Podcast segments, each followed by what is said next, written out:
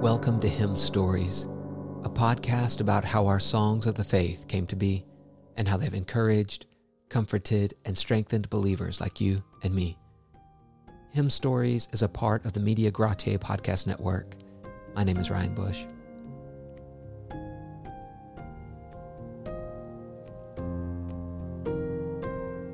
Charles Wesley was the great hymn writer of the Wesley family.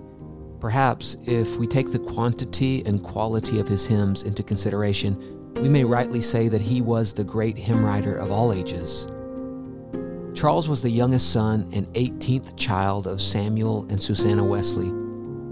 He was born at Epworth Rectory, December 18, 1707. He was born five years after his brother John. Nine of their siblings died in infancy, and Samuel and Susanna likely wondered whether they would be able to see Charles grow up. But the Lord who knit him together in Susanna's womb saw fit to spare his life for the good works that he had prepared beforehand for him to do. Charles wrote that on Whit Sunday, 1737 he found rest to his soul. Soon after, he began to work with his brother John, and he became a tireless itinerant and field preacher. On April 8, 1749, he married Miss Sarah Gwynn. Their marriage was a happy one, with Sarah often accompanying him on his evangelistic journeys. For nearly 50 years, Charles wrote hymns on the way, from preaching point to preaching point, all over England and Ireland, offering to all who would listen salvation through the blood of the Lamb he published nearly 4,000 hymns of his own composition, and at his death, 2,000 more were left in manuscript. One of those hymns was Weary of Wandering from My God, which first appeared in 1749. What a comforting hymn for those of us who have grown weary from wandering from our God.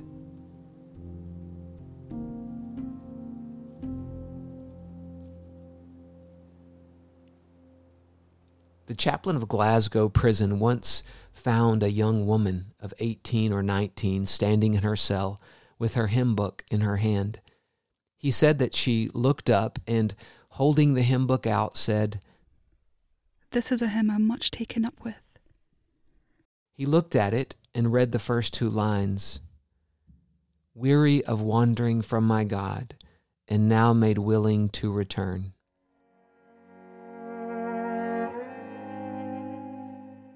And his eyes began to fill with tears as he looked at the young woman. He asked her, Are you weary of wandering from your God? She said, Yes, indeed I am. Then the chaplain had the great privilege of leading an anxious soul to the kindness and mercy of God in Christ.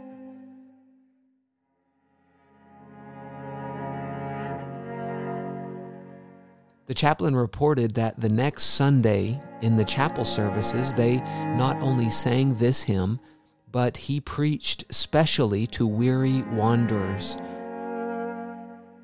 The following day, an old man grasped the chaplain's hand as he entered his cell, and in an earnest and solemn voice said, When the great day comes, there will be found a soul among the redeemed brought there through the hymn we sang yesterday.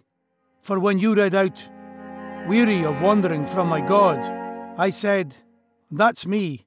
I'm weary, and and I'm made ready to return and come back to my God I have.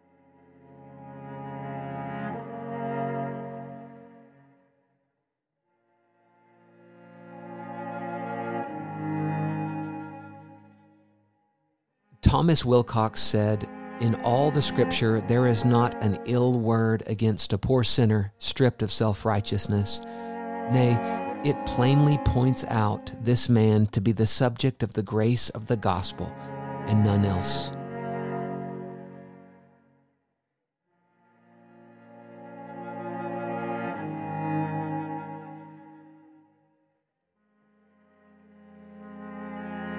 Thank you for joining me in this episode of Hymn Stories. May the Lord bless you and keep you as you sing and make melody in your heart to Him.